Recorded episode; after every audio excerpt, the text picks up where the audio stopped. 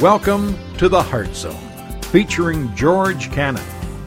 This broadcast is a time of teaching and encouragement from Curwensville Christian Church. For more information, we invite you to visit us on the web at www.curwensvillechristian.org. And now for a message from the Heart Zone. Here's George Cannon. Folks, we've been going through Matthew chapter 12, and we've entitled the series The King's Freedom. And what really he's talking about here concerning freedom has to do with really freedom from the things that would bind us, that would, that would enslave us concerning religion. Because whether you realize it or not, you can be enslaved even by Christianity, by your thoughts about Christianity as far as what really God is impressed with or what he really wants to see from us. And a lot of it has to do with, quote, our outward actions, by how we look to other people. Because with religion and even with church, with Christianity, you can get distracted. You can get distracted from what really you should be focused on, but really you end up getting focused on something else. You're going to see there's a couple things that I want you to see about concerning distraction. Number one is this we can be distracted by focusing on how we appear to others.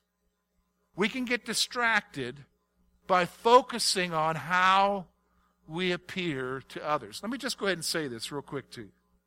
I don't know where it began, but for some reason it, it seems like when you talk about church and about coming to church and how others see you in church, it's almost like the unwritten rule that we all have to act like we've got our acts together.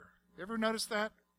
That somehow, when it comes to our faith and our Christianity, we somehow have to make sure that we look like we've got our acts together. In fact, we've got it down to a science about how we are supposed to act, how we're supposed to dress, how we're even supposed to speak to each other. And so sometimes, and, and I've noticed, I've read a lot of articles lately talking about what the church needs to do to change. One thing that they say that the church needs to change about is our language. Well, wait a minute, George, I've been told all the time that we need to quit talking like the world and talk like the church. I understand that, but church has developed its own language. We use statements that the rest of the world doesn't even know what it means. Like, how many of you go up to your friends and say, Boy, that was really great fellowship? They're looking at you like, What are you talking about? And you're talking about the food time at church. Isn't that what we call fellowship in church? We use language that nobody understands. And so we think that in order to look good, we got to talk like everybody else in church. We got to dress like everybody else. We got to act like everything's together. In fact, if I were to go up to Brad and I'd say, "Hey, Brad, how's your week been?" Immediately, Brad's going to say, "What?" Good. Good. Now, was his week week really good? No, he was honest. Okay, he's been coming to church here a while. He knows now. Okay, but most of us would never say, "Oh, it's not been good." Why? Because we've been trained that if you love Jesus and if you walk with Jesus, everything's supposed to be what? Good. You can't tell people that it's not good. In fact, let's be honest with you, the reason why we also do it is because we don't expect any other answer than what? Good. Like if I came up to Brad and I said to him, How's your week been? If Brad said to me, Well, I had this problem and this problem and this problem and this problem, besides that, I've got all these other things. We don't know what to do if he tells us that. Because we're expecting him just to say what? Good. Good. See, here's the thing. We've developed a culture, and this is what religion does, where we have to focus on what? How we appear to others. We have to appear like we have our act together spiritually, that we're not struggling. In fact, isn't that what we tell people? Just suck it up? Isn't that what we tell them? Put your best face on? Just suck it up? See, that's being distracted from what's really real. That's part of what the whole issue of religion is. Focusing on the outward appearance, acting like you got your act together. In fact, that's what Jesus was dealing with when he was dealing with the Pharisees. They were a mess. Inside, they were a mess. But boy, they looked good to everybody else. Boy, they were the upstanding. In fact, they judged others who couldn't, quote, get their act together like they could. But here's what I want you to understand about the distracted thing. How we react to Jesus reveals who we really are. How we react to Jesus reveals who we really are. Because here's the thing. You can have your act together. You can look good. You can be perfect as far as even church culture is concerned. But it really comes down to how you react to who Jesus is and what he tells you to do. That really reveals where you're at.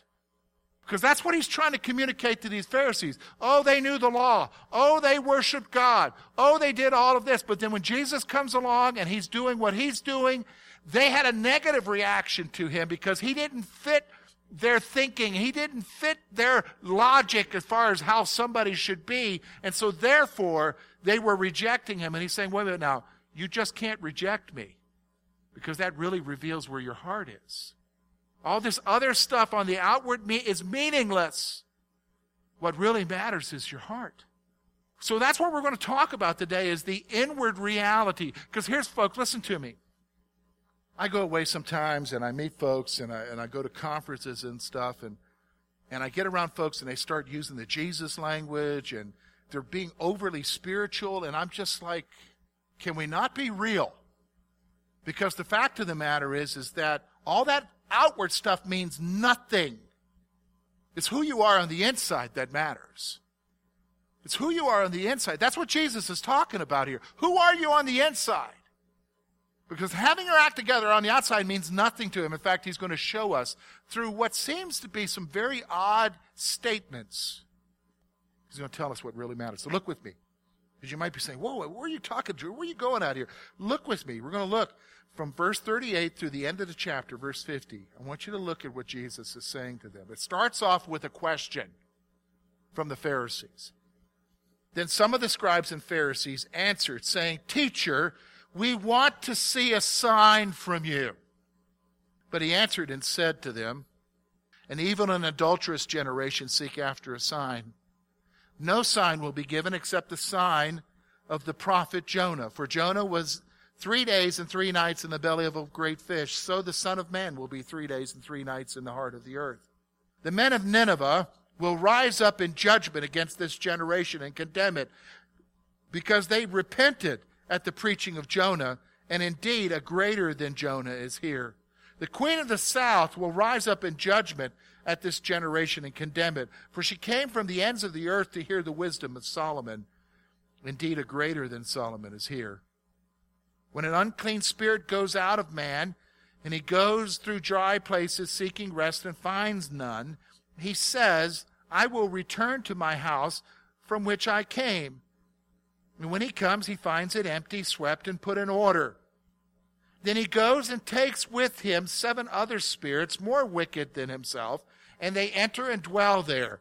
And the last state of that man is worse than the first.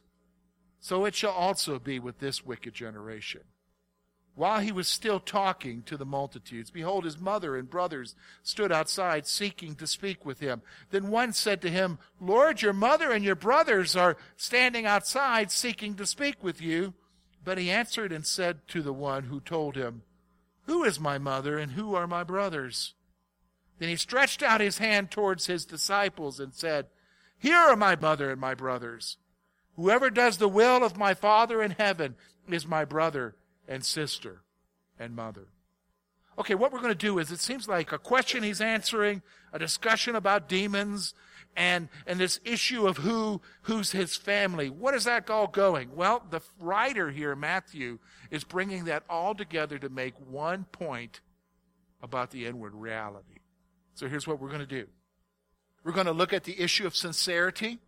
We're going to find that in verses 38 to 42. We're going to talk about what really matters, verses 43 through 45, and then we're going to talk about the family of God in the last section there. So let's talk about the issue of sincerity. Notice now they start off with this question Teacher, we want a sign from you. Here's what's going on here. They were insincere about understanding who he is, who Jesus is. They were insincere about understanding who Jesus is. Let me just stop for a moment. in this chapter, Jesus heals a guy of a withered hand. In this chapter, Jesus heals a guy who's, who's demon possessed, blind, and mute. Now, let me ask you something. How many of you see that happening every week in Curwensville? Do you see that? Is that like common day, everyday occurrences in our community? Let me just stop for a moment. Just like here, that doesn't happen every day in their community. And so Jesus is the one who's doing this. He's healing a withered hand. He's healing people who are lame and causing them to walk. He's healing those who are demon possessed, who can't speak and who are blind. These are spectacular, amazing things. And guess what the Pharisees say?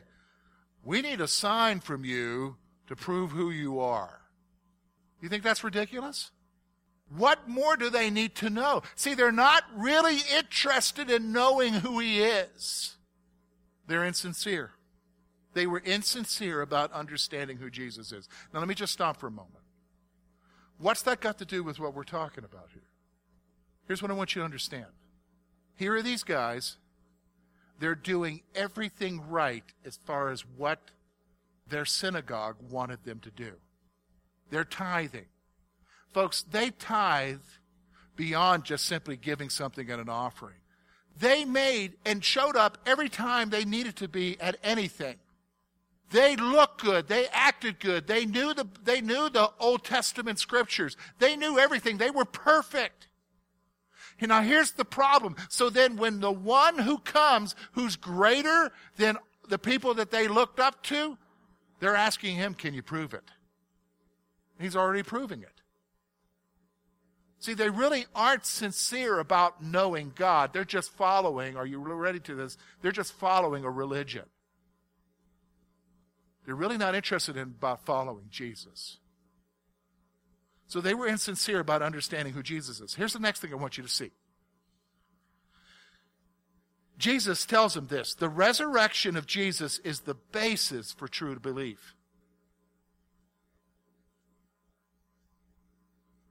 Jesus said, I'm not going to give you a sign except this one sign. The Son of Man's going to be in the ground three days.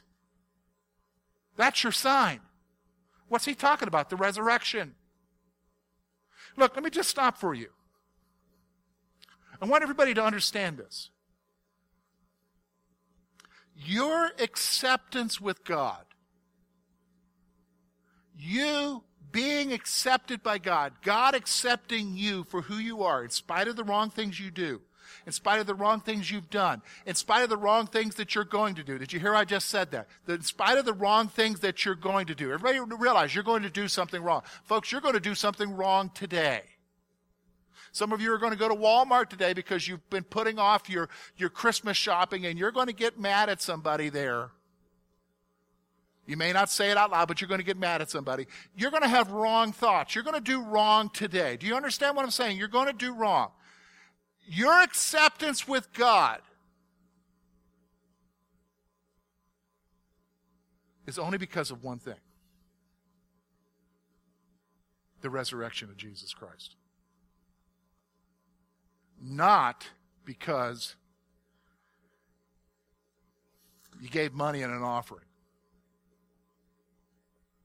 not because you showed up here,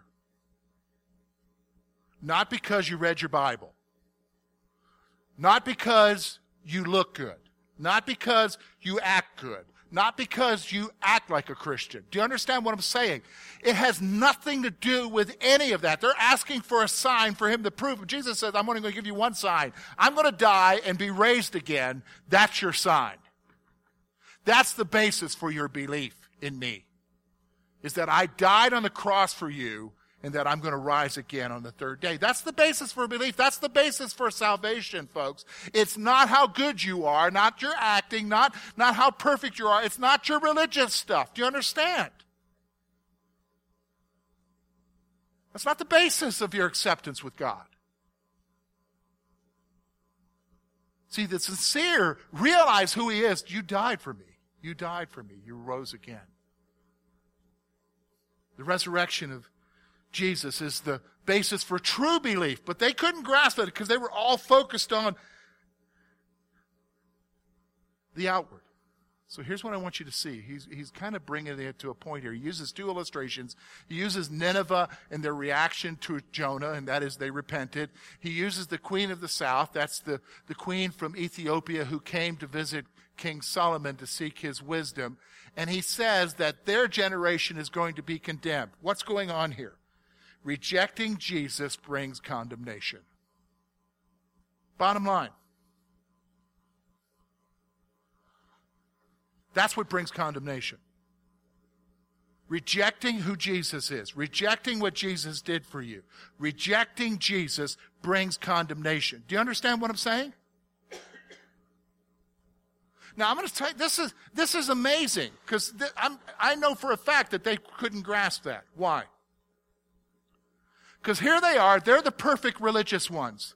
They're the ones who are keeping the Old Testament laws. They're the ones who are going to synagogues. They're taking the best seats. They're doing all the things. They're, they're showing off how much they're giving. They're doing all the services. They're giving the alms. They're doing all this stuff for God. They look good on the outside. But here's the one thing they were doing. They were judging everybody else's. you're just nothing but a sinner. You're going to hell. Jesus comes along, turns that completely upside down and says to them, all that stuff you're doing is meaningless.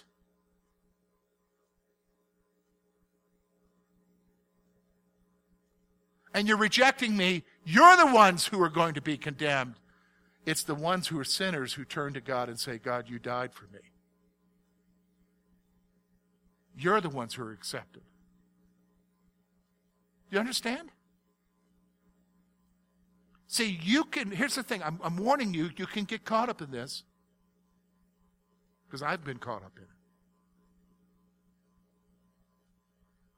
I'm warning you, it is so easy to get caught up in the subtleness of church that all of a sudden you lose sight of what really matters. And it's silly. I mean, Lori and I have been married 23 and a half years now. And I can remember when we first got married, I, I was, uh, I'm a Southern guy. My, my daughter was proving that to me because of my linguistics this, since she's come home, about some of the phrases I've used that's from the South. And, um, and in the South, I, you, you wear a coat or a suit to church. And, and I've told you this before about first Sunday after we got back from our honeymoon, we're going to her home church, and uh, I put on my suit to go to church. And Lori looks at me and like, what are you doing? We're going to church. You don't need to wear that. I'm going to church. You should wear a suit to church. Well, the church that Lori grew up in is filled with dairy farmers and workers. And they're dressed just like you are. So guess what? George wears his suit. Guess who wore a suit that day? Me and the preacher. Yeah. Why? Because I felt you had to look good. But be, let's be honest. Jesus doesn't look, God doesn't look at how you look at like on the inside. Outside, does he? He looks at you on the what? The inside, the heart, right? Now that's just one silly thing. There's been a lot of other things that I've had to realize that that's not what impresses God. What really matters is the inside, who you really are. Who you really are. Because rejecting Jesus brings condemnation. He goes on and he says this, what really matters, verse 43 through 45, he brings up an illustration about a guy who's demon possessed. Now, a lot of folks like to focus on this passage to talk about the issue of demons. He's using a parable here. He wants to convey a greater truth. So let me just read it to you. Don't get hung up on the demon issue here. Get hung up on the greater truth here. Look with me, verse 43. When an unclean spirit goes out of a man, he goes through dry places seeking rest and finding none. Then he says, I will return to my house from which I came. And when he comes, he finds it empty, swept and put in order. He goes and takes with him seven other spirits more wicked than himself, and they enter and dwell there. And the last state of that man is worse than the first. So it also shall be with this wicked generation. Here's what I want you to see. He's using an illustration. What's the illustration? He's talking about a guy who is messed up on the inside because on the inside he has a demon. Well, that demon leaves him. And so while that demon is gone, he tries to clean himself up on the outside. He gets his whole outward actions cleaned up. Well, the demon comes back, but this time he finds everything in order. That means all his actions are in order. But he comes back and he brings seven more demons with him. Guess what? The guy's in a worse case scenario than before. What's the points he's making here? Here's what he's making for you to understand. Cleaning up the outward appearance is meaningless.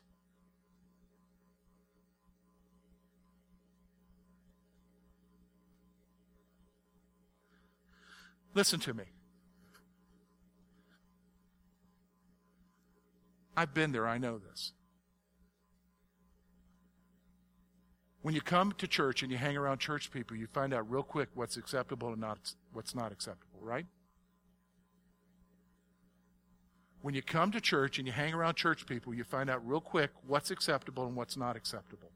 And then you begin to realize, well, maybe I need to change this. Maybe I need to quit doing this. Maybe I need to quit doing that. And, and some of that is okay. Some of that's okay. But what we try to do is when we show up to church and we become part of the church is that we all of a sudden feel like we've got to clean up our outward actions. That's what this guy was doing. Only the problem was he was messed up on the inside. He didn't do anything to clean up the inward mess up. Do you understand what I'm saying? See, if you just focus on changing the outward, but you don't change the inward, it's meaningless.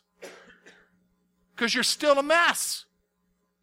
Do you know what I'm saying? Stop for a moment. Think about it for a minute. How many people have you met that look good on the outside, but on the inside they're a mess? And even though they try to act good, they still end up just, they're still a what? A mess. They're actually more miserable, right? Because they're trying through their outward actions to act like they got it all together, but on the inside, they know who they really are, right? Messed up. See, cleaning up the outward appearance is meaningless. Here's what I want you to see unless there's a heart change, you'll be in a worse condition. Unless there's a heart change, you'll be in a worse condition. See, what really matters is, if you're going to change, it's got to be inside. Changing from the inside out, not from the outside in. I have never met anybody who has changed in their character and who they really are by changing from the outside in. I'm just going to tell you something. That doesn't happen. Do you know what I mean? Stop for a moment, folks. You know as well as I do. There are people who come to church, they act like church, do like church, but still on the inside, they're what? Because they hadn't changed, they're a schmuck. But you've met them, haven't you? See, changing the outward is meaningless. Unless there's a heart change. All right, let's just stop for a moment. Here's a quiz Who changes your heart? Can you change your heart? All right, everybody, all right I see everybody's nodding. All right, everybody, everybody recognize we can't change our heart, right? Then why do we try acting like we're trying to get our act together when we can't be the one to change us? It's got to be who? God. See, see the see the problem with focusing on so much on trying to get the outward actions in line?